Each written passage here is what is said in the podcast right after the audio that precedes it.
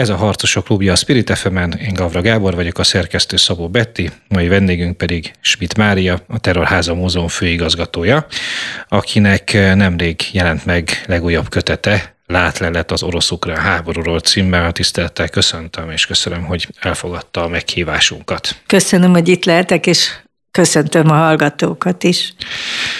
November 17-én beszélgetünk, ez azért, ezt azért mondtam el külön, mert ugye ez most nem egy napi aktualitásról szóló harcosok klubja, hanem, hanem erről a már említett kötetről szól, de a véletlen úgy hozta, hogy akkor beszélgetünk, amikor, amikor két napja múlt el mindössze, hogy Lengyelország területére csapódott egy vagy kettő rakéta az oroszokra háború következtében, és ekkor még még előzetes vizsgálati eredmények se nagyon vannak, de nagyon úgy tűnik legalábbis amerikai forrásokból, hogy ezek, ez ukrán légvédelmi e, rakéta lehetett. Kezdeném azzal, hogy induljunk ki abból, hogy Magyarországnak mi az érdeke ebben a helyzetben, és Közép-Európának mi az érdeke ebben a helyzetben láthatóan teljesen ki nem tudunk maradni e, ebből a konfliktusból. E, mekkora manőverezési lehetősége maradt a közép-európai országoknak, így az oroszok háború árnyékában? Hát nem olyan nagyon nagy, és kimaradni pedig már a földrajzi helyzetünk okán sem lehet, hiszen egy szomszédos országról van szó, egy szomszédos ország területén folyik ez a háború most már február közepe óta, vagy vége óta, ahol gyakorlatilag minden nap van valami olyan esemény, ami, ami ö, nem várt, ami, ami veszélyeket rejt magában. Hát két nappal ezelőtt azon az estén, amikor ezek a rakéták becsapódtak, hát megmondom őszintén, hogy a legrosszabb forgatókönyv is felmerült az emberbe az, hogy ez egy általános európai háborúvá válik. Ami Volt az... néhány nagyon kemény óra ott. Igen, tehát hogy, hogy az eszkalációnak a, a lehetősége nem, hogy nem ö, volt kizárva, de de egyenesen fölmerült, hiszen ha itt egy olyan rakéta támadásról lett volna szó, mint amire utaltak az első ö, hírek vagy jelentések, hogy ez egy orosz ö, támadás ugye NATO terület ellen, akkor ebből a NATO-nak a, a bevonódása következett volna. Szeretném nagyon határozottan megdicsérni a lengyeleknek a nagyon visszafogott és felelősségteljes magatartását, és az amerikai Egyesült Államoknak is, amit már említetted, tehát Biden elnök nagyon visszafogottan nyilatkozott, és az amerikaiak nagyon rövid idő alatt be tudták azonosítani azt a, az eseményt, ami történt. Ennek az az oka, hogy a helyszínen, a légtérben volt egy ilyen követő repülőjük, vagy nem tudom mi, milyen eszközei, tehát eszközük volt ott, amiből le tudták szedni az adatokat, és meg tudták állapítani, hogy az ukrán légvédelemnek volt ez a, az akciója, hogy az ukránok direkt provokáltak, vagy egy véletlen dolog volt, ezt nem tudjuk, de minden esetre az elnökük Zelenszky nagyon nehezen fogadja el, még az amerikai elnöktől is azt a kijelentést, hogy ez nem orosz provokáció volt, és egy konfliktus helyzetet vállalt fel az amerikai elnökkel szemben a háború eszkalálódásának az érdekében. Nem vagyok biztos benne, hogy ez egy ö, olyan politika az ukránok részéről, ami tetszésre fog találni az amerikai Egyesült Államok vezetésébe. Úgy látom, hogy ott kezd megfordulni a szél. Közeledünk a, a, a könyvhöz, mint témához. Kettő vonatkozására még, még felhívnám a kedves hallgatóknak a figyelmét, és rákérdeznék Schmidt Máriánál ennek a bizonyos incidensnek, ami nek még sok részletét nem tudjuk, de azért a legfontosabb dolgokat éppen ugye az amerikai forrásokból már ismerjük. Az egyik, hogy amit ön is említett, hogy nagyon higgadtan reagált az Egyesült Államok, egyébként Lengyelország is, amelynek a területét érte ez a becsapódás. És mi is. És Magyarország is. A, ami nagyon érdekes volt, hogy az amerikai elnök rendkívül gyorsan reagált, tehát szinte elsőként a NATO tagországok vezetői közül. Mi lehet ennek az oka? Annál is inkább, mert ugye csütörtökön beszélgettünk, kedden volt az incidens, és egy kb. 36 órával később Joe Biden konkrétan nem lehet, nincs rá jobb szó, meghazudtolta az ukrán elnököt, amire azért a, a legalábbis a háború kezdete óta, de előtte se nagyon volt példa. Egyébként nem csak a, a, a Biden adminisztráció, hanem meg a Trump adminisztráció időszakában sem. E, miért, miért állt bele ebbe a, a, a vitába ennyire az amerikai elnök? Azért, mert a NATO amerikai vezetés alatt áll, és hogyha ez egy olyan eszkaláció, amire egyébként az amerikai elnök már többször, több nyilatkozatában kötelezte magát, hiszen azt mondta, hogy a NATO minden egyes négyzetméterét meg fogjuk védeni. Tehát ő kötelezettséget vállalt arra, hogy ha egy ilyen ellenséges támadás éri az egyik NATO országot, mondjuk Lengyelországot, akkor a NATO ezt az ötös cikkeinek az életbe lépésével fogja lereagálni. Tehát nem nagyon nagy volt a tét, és miután, még egyszer mondom, megvoltak neki a szolgálati jelentések a lehető leghamarabb, ezt a dolgot rövidre akarta zárni. Az amerikai Egyesült Államok vezetése ott állt Ukrajna mögött ebben a háborúban, és támogatta őket kölcsönökkel, katonai eszközökkel, fegyverekkel, stratégiai tervezéssel, információval, támogatta őket titkosszolgálati jelentésekkel és felmérésekkel, tehát minden egyes fronton ott állt mögöttük. De azt azért egy amerikai elnök se fogja eltűrni, hogy egy olyan kérdésről, hogy most Amerika háborúban állónak tekintse magát, vagy nem, valaki más döntsön. Márpedig az ukrán elnök ezt akarta, ezt a döntést akarta a saját kezébe venni. Megértem azt, hogy az ő számára ebben a helyzetben, ami a háború mostani állását jelenti, egy, egy menekülő útnak tűnt. De azért de azért tudnia kéne a helyét, és erre figyelmeztette az amerikai elnököt. Közben lezajlottak a félidős választások, amiknek az eredményét még mindig nem tudjuk, ezt azért csak zárójelben mondom, de az már nyilvánvaló, hogyha nagyon minimális különbséggel is, de a republikánusok átvették a házat. Tehát neki nagyon meg kell gondolnia azt, már mint az amerikai elnöknek, meg kell gondolnia azt, hogy mik a fő prioritásai, mik azok, amikben az amerikai kongresszusnak, a többségének a támogatására szüksége van, és mik azok, amelyekben nem. És nem tud belemenni egy ilyen helyzetbe, ahol egy nyilvánvaló provokáció kapcsán akarják Amerikát bevinni egy olyan háborúba, amiben nyilván a republikánus kongresszus nem lenne partner. Szerintem a demokrata párt sem. A másik érdekesség, és akkor ugye mm, a kedves hallgatók már tájékozottabbak lesznek egyébként a félidős választások eredményeiről, úgy tűnik, hogy egy valóban a képviselőházat visszavették a republikánusok, a szenátus jelen állás szerint inkább demokrata többségűnek néz ki, mind a kettő esetben minimális többséggel egyébként. A másik kérdés az, és akkor itt, itt rákanyarodunk a látleletre, hogy hogy azért az is sokat mondó, nem, hogy Európában közép-kelet-európában történik egy ilyen tragikus incidens, bármi is legyen az oka, tehát véletlen, szándékos orosz-ukrán rakéta, most, most ezt tegyük zárójelbe.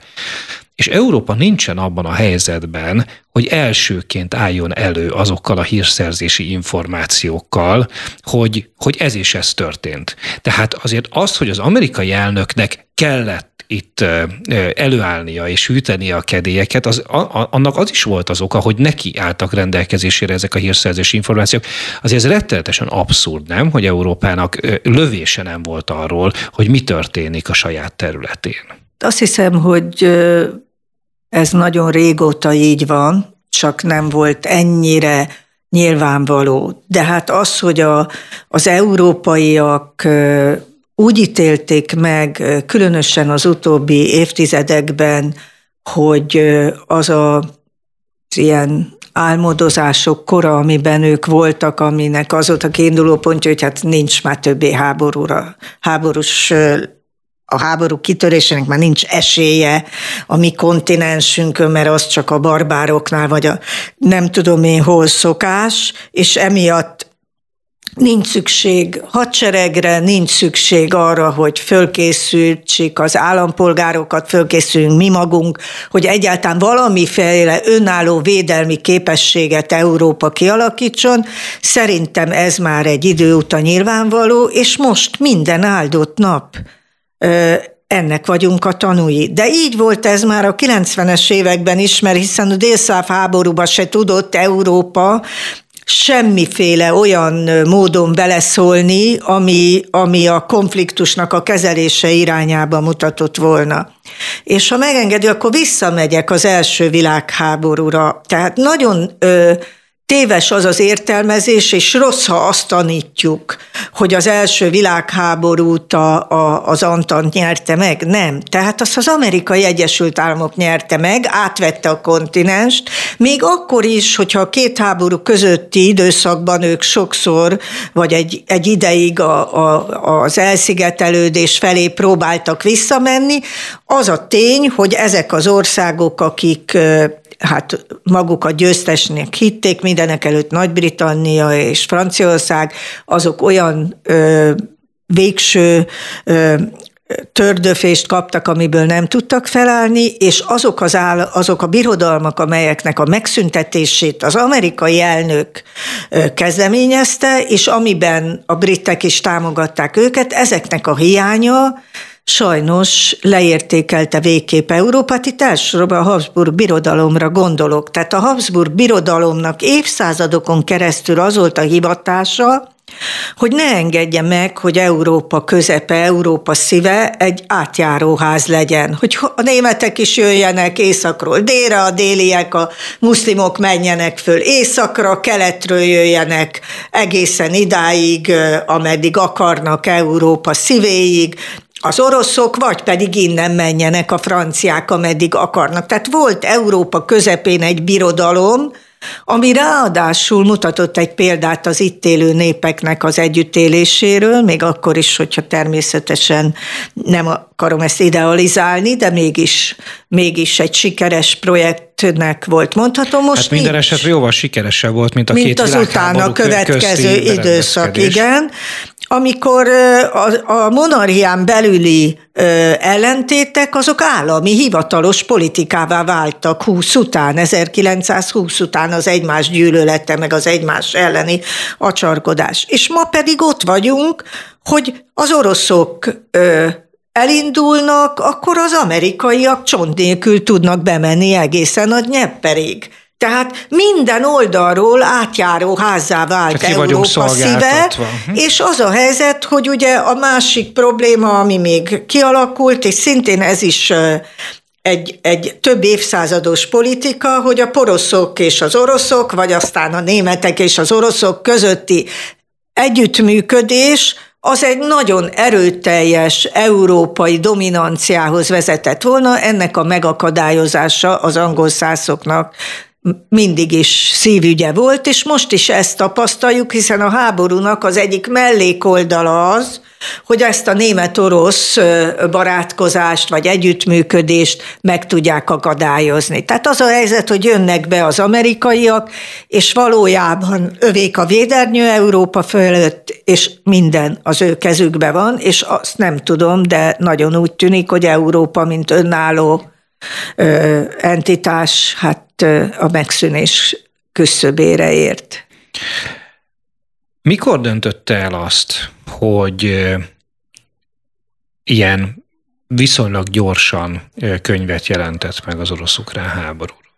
Azért szántam erre rá magam, hogy megjelentettem, mert úgy gondoltam, hogy az is lehet, hogy ez a konfliktus még nagyon hosszú ideig elhúzódik, még akkor is, hogyha reményeim szerint közel állunk egy megállapodáshoz és egy fegyverszünethez. Tényleg? Tehát én, én, igen, én ebben reménykedem. De ezt gondolom, bocsánat, akkor nem visszakanyarodunk majd a, a, arra az eredeti kérdésre, de, de ez nagyon érdekel, hogy, hogy ezt egy orosz-ukrán vagy egy orosz-amerikai megállapodásnak gondolja-e ön? Hát ez csak amerikai-orosz megállapodás lehet, hát más nem lehet, föl sem erült bennem, hogy más is lehet. És azt gondoltam, hogy hogy lehet, hogy ez itt egy olyan álló háború is kialakul majd partizán háború, vagy bármi más, mindegy, hogy, hogy a megállapodás mit fog tartalmazni, ami lehet, hogy még hosszú évekig, esetleg évtizedekig is eltart, és ezért azt gondoltam, hogy miután mindenkit érdekel ez a, ez a dolog, hogy ez hogy...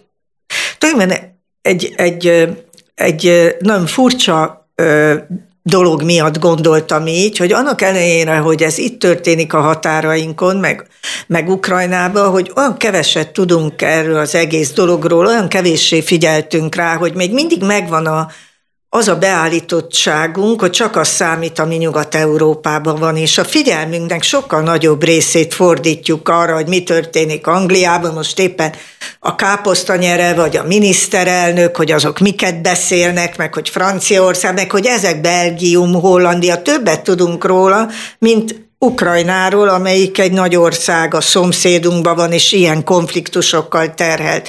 Hogy talán az emberek most szeretnének egy picit alaposabban tájékozódni, és akkor van értelme ennek a könyvnek. Hát ez, ez volt a fejemben.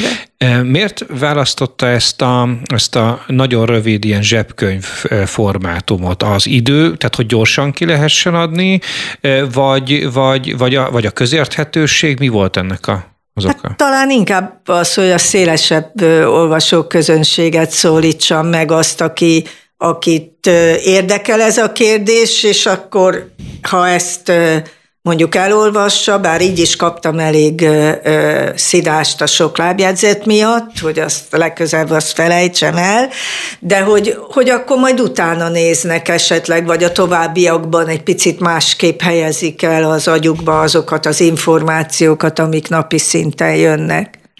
Részben válaszolt már arra a kérdésemre, hogy ugye a, a, a könyvnek a már a címében is az orosz-ukrán háború szerepel, de hülye kifejezés lesz, de mégis, hogyha e, főszereplő vagy központi szereplőt keresünk ebben, akkor, akkor leginkább az Egyesült Államok. E, e, az, hogy Európában mi az Egyesült Államok szerepe, arról beszéltünk már.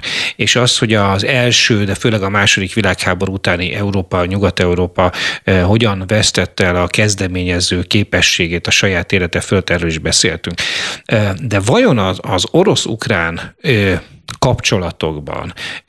Miért lett ön szerint a, a Bármint, hogy úgy értem, hogy ugye ön azt állítja gyakorlatilag a, a, a könyvében, már csak a, a könyv fókusza is ezt sugalja, hogy itt, itt kulcs szereplő volt kezdettől az Egyesült Államok. Miért gondolja így? Azt gondolom, hogy a, az amerikai Egyesült Államok volt abban a helyzetben 90 után, hogy meghatározó erőt mutasson fel, és aktívan formálja a bipoláris világ összeroppanása utáni világpolitikát. Az oroszok összeomlottak, szétestek, és azzal voltak elfoglalva, ez tíz évig tartott, ezt hívják Jelcint korszaknak, hogy egyáltalán valahogy megmaradjanak a romokat, megpróbálják a fejükről leszedni. Én a Jelcinnek egy rettenetes nagy érdemének tudom be, hogy nem volt polgárháború, nem kezdték el gyilkolni egymást, és hogy elvitte az országot odáig, hogy aztán 2000-ben a Putyinnak át tudta adni. De a, az amerikaiak orosz politikája szerintem nagyon rövidlátó volt, és nagyon ostoba, mert arról szólt, hogy hogy lehet Oroszországot kifosztani, és rövid távon a legtöbb mindent kiszedni belőle. Ahelyett, hogy, hogy fölépítették volna, megépítették volna és a szövetségesükké tették volna, ami nagyon jól jött volna nekik most például, amikor Kínával lett a, a fő hát ellentét és, és a rivalizálás. Tehát nem ezt csinálták, és az oroszokat olyan szinten pedig Amerika barátok voltak ők is 90 után, hogy az egész térség, és örült, a szabadságot remélték tőlük, és minden, és, és ez egy nagy kiábránduláshoz vezetett. De ezt az amerikaiak nem értették meg, és úgy gondolták, hogy az oroszok azokat tartósan le kell nyomni, és karanténba kell zárni. És 94 óta ez az egész Clinton időszaknak volt a, a, a gondolkodása, amikor ugye a Balkánra bementek, és elkezdték körbezárni a NATO terjesztésével Oroszországot. És Oroszország nem volt abban a helyzetben, hogy bármilyen ellenlépést tegyen, de lassan-lassan ez a dolog az oroszok számára egy ilyen paranoiás félelmet ö, okozott. Itt tartunk egy rövid szünetet, Igen. és innen folytatjuk a Harcosok klubját Schmidt Máriával, a Terrorházam Múzeum főigazgatójával. Nemrég megjelent látlelet az orosz-ukrán háborúról című könyvéről. Folytatódik a Harcosok klubja itt a Spirit fm Én Gavra Gábor vagyok, a szerkesztő Szabó Betti, mai vendégünk pedig Schmidt Mária, a Terrorháza Múzeum főigazgatója, akinek nemrég jelent meg legújabb kötete Látlelet az orosz-ukrán háborúról címmel. Ott hagytuk abba a Harcosok klubját az első rész végén, hogy az Egyesült Államoknak hogyan növekedett meg folyamatosan 1990 után a szerepe Európa közéletében, vagy Európa életében. Ugye van itt egy, egy olyan probléma is, amiről érintőlegesen a beszélgetésünk legelején már volt szó a délszláv háborúval kapcsolatban, amit kétségkívül az Egyesült Államok beavatkozása zárt le 1995-ben.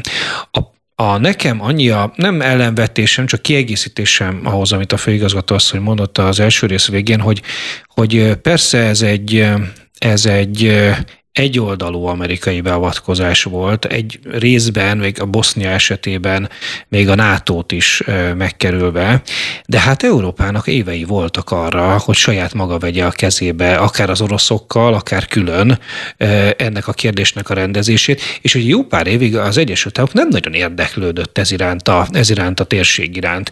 És ott aztán elképesztő nagy, már elnézést kérek, de elképesztő nagy arccal jártak, keltek Európa európai diplomaták a britektől a németeken át a franciákig, miközben Boszniában zajlott a vérfürdő. Tehát valamilyen szempontból azért, hogy mondjam, azért Európának nagyon komoly felelőssége van abban, hogy, hogy, hogy végül amerikai beavatkozásnak kellett leállítania ezt a vérontást. Ezzel egyetértek. De annyit szeretnék mondani, hogy 45 után, 1945 után Nyugat-Európa amerikai fennhatóság alá került, és amerikanizálva lett. Ugyanúgy, ahogy mi meg szovjet fennhatóság alá kerültünk, és minket is megpróbáltak szovjetizálni. Csak ez nem ment olyan nagyon jól, nem lett olyan sikeres, mint az amerikanizáció.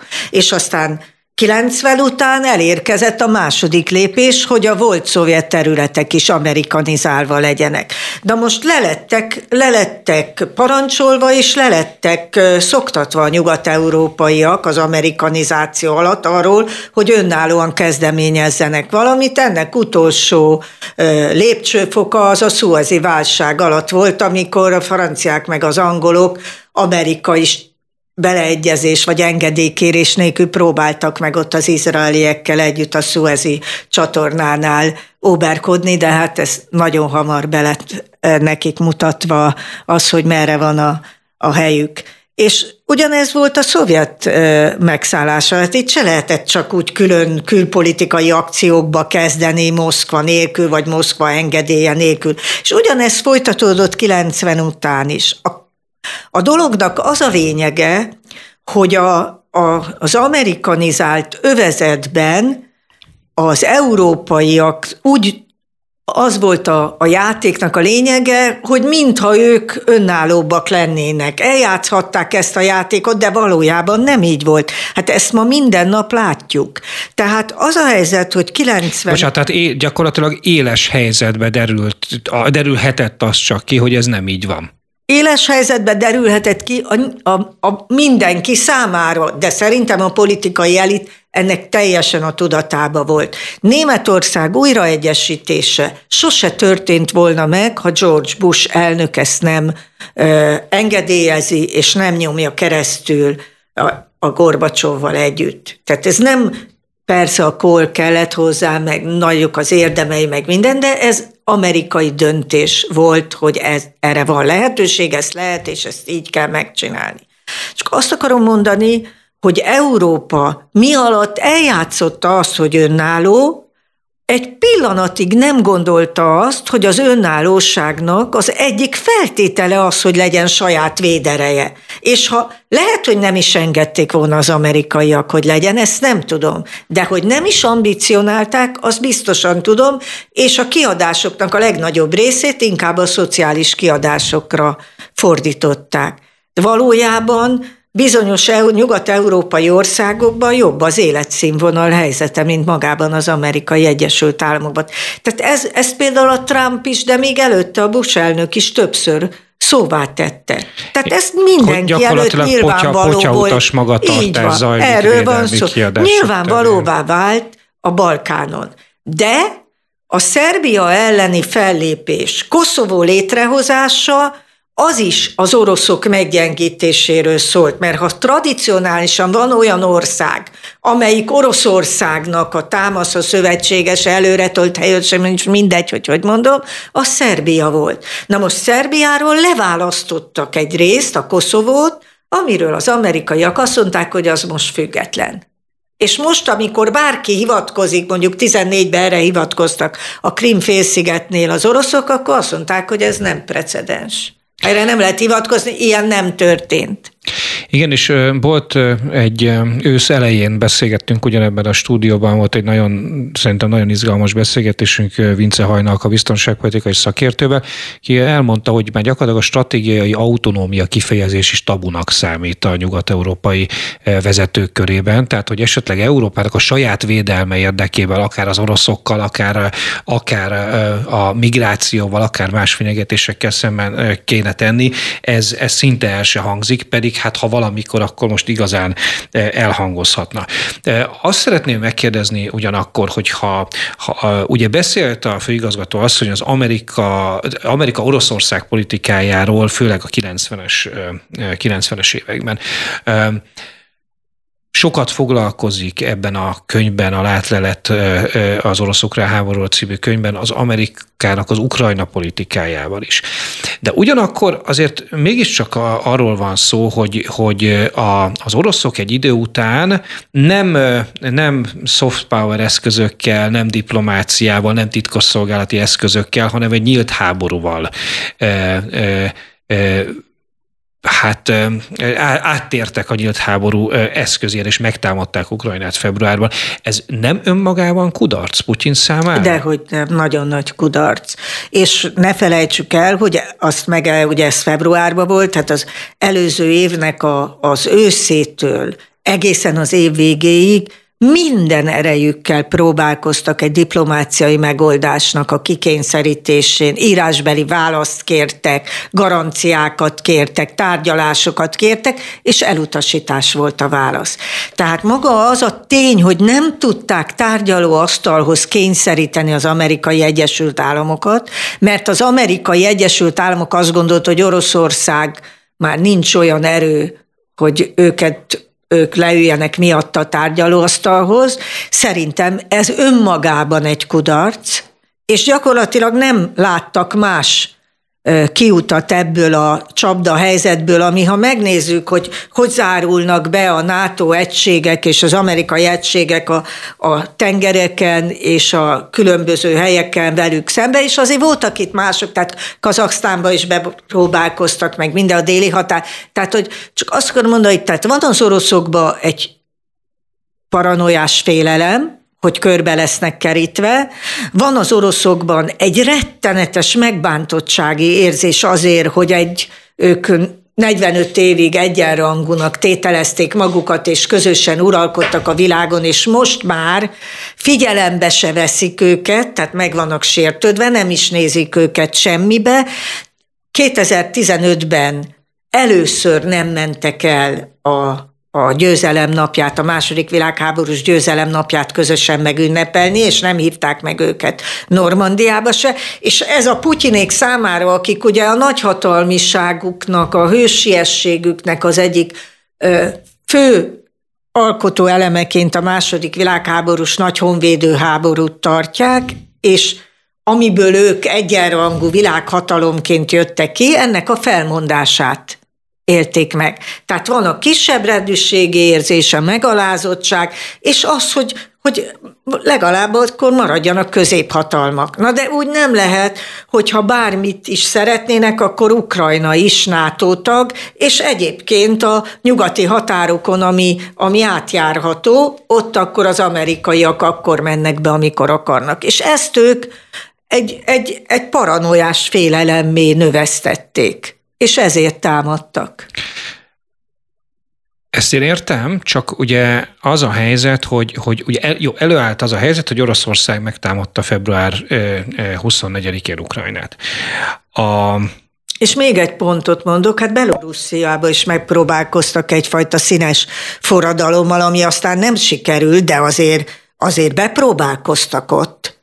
Igen, csak amikor, amikor ö, ö, olyan kritik, kritikák érik a, a, akár orosz oldalról, de nem csak orosz oldalról elhang, elhangoztak ezek magyar közszereplők szájából is, és akár legitimek is lehetnek, hogy, hogy bizonyos esetekben a, a NATO egy egyoldalúan terjeszkedett kelet felé, és, és mondjuk figyelmen kívül hagyta az orosz biztonsági igényeket. De hát többek között ez Magyarország felvételét is jelenti a NATO-ba. Ugye itt, itt megint az a, az a probléma van, hogy, hogy egy ország, egy nemzet, ha tetszik, az azért csak eldöntheti már, hogy hova akar tartozni. Tehát 1999-ben, amikor Magyarország egy népszavazás után csatlakozott a NATO-hoz, akkor, akkor ez, ez a magyar lakosság népszavazáson résztvevő ö, ö, ö, részének a döntő többsége által volt legitimálva. Hát csak jogunk volt csatlakozni a NATO-hoz, és egyébként hozzáteszem, hogy mégis ez, ez alapján, a logika alapján, hát Ukrajnának is joga van eldönteni, hogy hova csatlakozik, nem? Én szerintem igen, nekünk is jogunk volt eldönteni, és el is döntöttük. De az oroszok számára mást jelent a Magyarország, amelyik valójában nem tartozik hozzájuk. A véletlen folytán 45 után oda kerültünk, de azt nem gondolják, hogy az, hogy most Magyarország az most tagja a birodalomnak, Tehát a szorosabban vett birodalom ez nekik egy, egy olyan létkérdés. Most én szerintem az amerikaiaknak jóuk van bármeddig előre menni, amíg tudnak. De hát akkor ezzel az erővel az oroszoknak is joguk van ezt ott megállítani, ahol a számukra ez létkérdés. Tehát ez volt, ezt mind a két kettőnek mérlegelni kellett. Az amerikaiak úgy mérlegelték, hogy az oroszoknak már nincs erő, erejük arra, hogy ő nekik megtiltsák, hogy esetleg elő, fel, előre menjenek az ukrán-orosz határig. Az, az oroszok meg úgy döntötték, hogy ez az utolsó pillanat, mikor még meg tudják állítani őket. Ez, de ez, tehát ez erőkérdése. Ez erőkérdése. Minket És azért ettől, ettől vagyunk elszokva, nem? Hát Európában. Persze, de hogy... nem tudom miért, mert amióta a világ, világ így működik. Amikor minket bevettek a NATO-ba, akkor vették be a lengyeleket, meg a cseheket, meg mindent. Miért vettek be minket, ezt a három országot, hogy legyen egy koridor Oroszország és Németország között, ott álljanak a NATO csapatok. Őszintén megmondom, ez nekem egyáltalán nem volt ellenemre, mert én is abból indultam ki, és most is így gondolom, ha különösebben összegyógyulnak az oroszok meg a németek, abból mi még soha Igen, jól nem jöttünk nekünk mindig ki. nagyon kellemetlen hát, Tehát, hogy azt akarom mondani, millió egy ja, Orbán Viktor mondta ezt, Igen. hogy amikor az orosz-német közeledésről, akkor mindig megnéző, hogy megvannak-e a gyerekek. Igen, tehát azt akarom mondani, hogy, hogy Nekünk is a történelmi beidegződésünk, az elmúlt időszak tapasztalatai, a geopolitikai félelmeink alapján tudjuk csak a döntéseinket valamilyen formában megindokolni, de ugyanez van az oroszoknál is. Tehát ő nekik nem sérelmes az, hogy mi ben vagyunk a nato lehet, hogy különösebben nem örök, örültek neki, de Finnország... Hát most minden esetre felhánytorgatták a háború előtti jó, hát hetekben hát az, az amerikaiaknak. Hát most nem hogy... mindegy, hogy ki, ez, ez érdekten, de az, hogy Finnország belép, na az már jobban érinti őket az már sokkal jobban érinti őket, ahogy jobban érinti őket Ukrajna is. És ha nem lennének ilyen ö, pattanásig kifeszítve az ukrán helyzeten, nem is biztos, hogy ilyen könnyen lenyelték volna ezt a Finnország történetet, mint ahogy Finnország sem mert előbb jelentkezni. Tehát csak azt akarom mondani, hogy mindent az erőpozíciók döntenek el. És az a nagy kérdés, hogy lesz-e annyi bölcsesség az amerikai elnökbe, és az orosz elnökbe, hogy egy olyan ö, megállapodást tudjanak ö, kimunkálni, amivel minden érintett fél valamilyen formában tud élni. Mert csak így, csak így lehet biztosítani azt, hogy legalább tűzszünet vagy ideiglenes megbékélés legyen. E, ez az élhetőség, amit most említett, ez egy nagyon, nagyon fontos dolog, mert ugye önmagában az, hogy eljutnak a felek egy fegyverszünetig, az csak a nulladik lépés. Én most azt tudjuk, hogy az elmúlt időszakban, bár a, a, az oroszok több helyen vonultak vissza, illetve űzték ki őket az ukránok bizonyos területekről, viszont úgy tűnik, hogy, hogy rakéta és drón csapásokban egyre intenzívebb na ez most szóismétlés lesz, mindegy, csapásmérésekre képesek. E, ugyanaz nap, amikor a, a műsor elején emlegetett lengyelországi becsapódás vagy becsapódások történtek, e, ha hihetünk a híreknek, 109 rakétatámadás érte Ukrajnát. E, valami elképesztő, tehát 100 milliárd forintos értékben lőttek ki rakétákat az oroszok, és, és csütörtökre az a beszélgetésünk felvételnek pillanatára 10 millió ember van Ukrajnában áram nélkül. Ugye ja, szerintem már nincs is 10 millió ember Ukrajnában, ha engem kérdez, de... De ha szóval minden esetre igen. nagyon, nagyon, nagyon, nagyon súlyos helyzetbe került. Ebből Ukrajna. gondoltam, hogy közel áll a megállapodás, hogy kivonultak, és közben ez a csapásmérés folyik, mert szerintem már húzzák vissza a majdani megállapodásnak a demarkációs vonalra az ereiket, és adják át azt, de attól még Ukrajna, tartani. Az ukrán frontvonalnak egyik oldalán sem teremtődik élhető ország vagy országrész. Tehát mind az oroszok által elfoglalt, megszállt területeken, mind pedig Ukrajnának az oroszok által nem megszállt részén, hát elképesztően nagy munka és óriási pénz lesz az újjáépítés. Igen, de ennek megvannak a maga előnyei is. Tehát én azt gondolom, hogy, hogy nyilván készülnek a térre, nyilván könnyebb a, az ukránok számára is elfogadni a, azokat a feltételeket, amiben majd az oroszok meg az amerikaiak megállapodnak, ha egyszerűen nem lesz fűtés, nem lesz víz, nem lesz világítás, tehát lehetetlenné válik az, hogy akik még nem jöttek el onnan, azok egyáltalán ott maradhassanak. Tehát szerintem ez is az egyik része a tárgyalások előkészítésének, ha jól gondolom, de, de hát én csak így filózgatok. De ami, amire gondolok az az, hogy van egy, egy infrastruktúra Ukrajnában, és egyébként ez vonatkozik az oroszok által elfoglalt területekre is, amik több tíz évesek, amelyeket tódozgattak, fordozgattak, és most kapnak egy teljesen újat ami akár versenyelőny is lehet pár Nyilván évtized a... múlva. Hatalmas beruházások lesznek ott, hatalmas versenyfutás lesz azért, hogy ezekből a bizniszekből kap-e Európa, azok mennyit, és így tovább. Ki az, aki majd újjáépíti azt az országot, meg a másik felét is. Nyilván mind a, mind, mind a, mind a ketten és a kedves hallgatók is azt szeretnék, hogyha, hogy minél előbb ez kerüljön napirendre. Azt hiszem, hogy a, a, a, a, ez, ez, ez, ez lenne az érdek érdeke mindenek előtt azoknak a civileknek, akiknek most hát nagyon nehéz a helyzetük így a tél közelettével Ukrajnában. Egy picit rugaszkodjunk el, mert a könyv messze nem csak Oroszország és Ukrajnáról szól, egy picit rugaszkodjunk el a, a háborúnak a konkrét menetétől unipoláris pillanatnak nevezi egy egyébként nem annyira rövid, két és fél évtizedes korszakot a hidegháború lezárásától a, a Trumpnak a, a, a megválasztásáig, amikor az Egyesült Államok nyilván döccelőkkel, és akkor ilyen egyébként nyilván tragikus, meg fájdalmas döccenő volt 9-11 is, de mégiscsak uralta a, a globális folyamatokat, méghozzá egyedül uralta.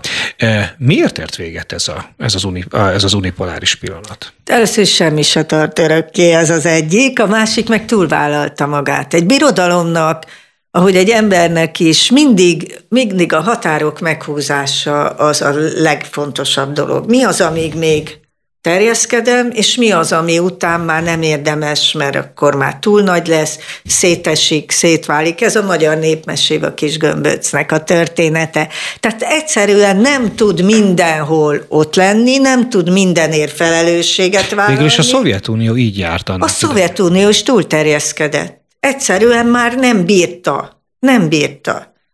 Van egy beszélgetés, ahol azt mondja a Gorbacsova az NDK vezetőinek, hogy mindent tőlünk kaptok, egy csomó pénzt költünk arra, hogy legyen nektek ez, legyen nektek az, és még beszóltok. Hát nem csináljuk tovább. Tehát egyszerűen van egy pont, amikor már nem éri meg. És ugye ne felejtsük el, hogy a Trump azért tudott, több oka volt, hogy győzni tudott, de azért, mert, a, mert az alsó rétegek életszínvonala drámaian leromlott. Mert ez a neoliberális gazdaságpolitika, kiszervezett egy csomó munkát Ázsiába, meg a világnak a távoli részeibe, ők ott maradtak munkanélkül, és az életszínvonaluk romokba van. Ez egyébként most is így van. Tehát mindenhol valahol valami probléma van, azt megoldom, ott egy kicsit föl is kell húznom az életet, hogy ne legyen olyan nagy ellenkezés. Tehát ez a folyamat Amerikát is túlságosan igénybe vette, és ezen kívül ne felejtsük el, hogy Kína hát jött föl ezerrel. Tehát Kínában egy olyan csoda történt, tulajdonképpen a 70-es évek közepétől, a, a Mao halálától mostanáig, aminek a keretében egy hatalmas középosztály jött létre, több mint 400 millió főből, nagyobb, mint az egész Egyesült Államok. Egy milliárd ember kijött a mély szegénységből, azok is megjelentek fogyasztóként a piacon, a 400 milliós hatalmas piac lett, és Kína följött, mint a rakéta. És ugye, amikor Kína följön, mint egy rakéta, az az ázsiai térségben nagyon jelentős változásokat indukál, és sose felejtsük el, hogy a térképet nem Magyarország centrumából nézik ott Washingtonba. Ott mást mutat a térkép, ott az óceán két partja van, ott a csendes óceán legalább olyan fontos. Így van, az amerikai az kontinens tehát van középen, és az, nem Igen, Európa. tehát nekik az, hogy mi van Ázsiában, az talán még fontosabb, mint ami errefele van. Mi mindig, nekünk még csak tengerünk sincs, mi mindig innen a Európa közepéből nézik a világot. De nem innen kell, mert az amerikai döntéshozók nem innen nézik. Ugye a, a Trump adminisztráció adott egy sajátos választ erre a jelenségre, amit ön említ, és kifejezetten el, hát azt lehet mondani, hogy ellenségnek kezdte el tekinteni Kínát, tehát nem stratégiai partner, nem stratégiai rivális, hanem ellenség. Ez mennyiben folytatja ezt a Biden adminisztráció? Teljesen, teljesen. Tehát arra jött rá ugye a Trump, hogy miközben ők az egész világon szétaprózák, elaprózák az erőforrásaikat, a közben jön föl Kína, veszélyezteti a teljes csendes óceáni térséget, és amellett olyan technológiai ö, előnyre tesz szert, amit az amerikai Egyesült Államok nem tud kellő gyorsasággal folytatni, mert nagyon lecsökkent Amerikába a kutatásfejlesztésre fordított, innovációra fordított állami pénz. És például a Huawei-nek a tekintetében azt mondta, hogy 5-6 évvel vagyunk lemaradva. Ezért bebolykottálta és embargó alá helyezte letartóztatták a vezetőjét Kanadában, meg hát emlékszünk ezekre a dolgokra. Most mit csinál a Biden? Ugyanezt csinálja. Most a csipekre ö, mondtak embargót, és próbálják meg gazdaságilag és kereskedelmileg beszorítani Egyébként Kínát. jelentek meg erről is olyan vélemények, hogy elkéstek vele. Lehet, hogy elkéstek, de próbálkoztak. Tehát ez ugyanaz a vonal. Ugyanaz a vonal. És Tehát nincs, nincs tehát ez a, ez a döntés, amit meghozott a, a, a Trump, ez egy logikus döntés volt, mert jól érzékelte a dolgokat, lehet, hogy nem tudta részleteibe, hogy mi hogy van, de a nagy egészet jól látta. Na most a Bidennel az a helyzet, hogy a Biden adminisztráció az folytatja azt, amit az Obama elkezdett, ugyanazok az emberek ugyanazt csinálják, nincs meg bennük az az innováció, hogy megpróbáljanak friss szemmel ránézni a dolgokra, ráadásul ideológiailag teljesen ilyen ködfátyolba élnek, és próbálják a világot a saját képükre formálni. Ez is egy nagy probléma, mert egy csomó embert, egy csomó kultúrát, egy csomó országot elidegenít Amerikától. Van egy ismerősöm, aki, akinek Afrikában nagyon jelentős szerepet játszik a, az apukája, az egyik legnagyobb olajvállalatnak az elnök, és mondta, hogy valamit akartak beruházni Afrikába, és akkor jöttek az amerikaiak, adtak egy ajánlatot, aztán jöttek a, az európaiak, azok is adtak egy ajánlatot, meg a kínaiak is. És mind az amerikai, mind az európai ajánlatoknak volt egy csomó ideológiai feltétele. Milyen törvényeket, milyen változtatásokat a kínaiaknak, semmilyen feltételük nem volt. Azt mondták, mik a feltétek? Azt semmi. Ami nem azt jelenti, hogy majd 20 év múlva, amikor már mind Kína lesz, Kínália lesz egész Afrika, akkor nem fognak ők is előjönni másfajta feltételekkel. De most nyilvánvalóan, hogy a kínai ajánlatot fogják elfogadni. Igen, a jelenlegi döntéshozót a jelenlegi a feltételek jelen, érdeklik. Ennyi fért a Harcosok klubjába mára. Azt javasoljuk a kedves hallgatóknak, hogy, hogy vásárolják meg és olvassák el Schmidt Máriának, a Terrorháza Múzeum főigazgatójának Látlelet az orosz-ukrán háborúról című kötetét. Nagyon köszönöm Schmidt Máriának, hogy elfogadta a meghívásunkat. Nagyon köszönöm Szabó Betti szerkesztőnek a munkáját, a kedves hallgatóknak pedig a figyelmet. Viszont hallásra találkozunk a jövő héten. Viszont hallásra.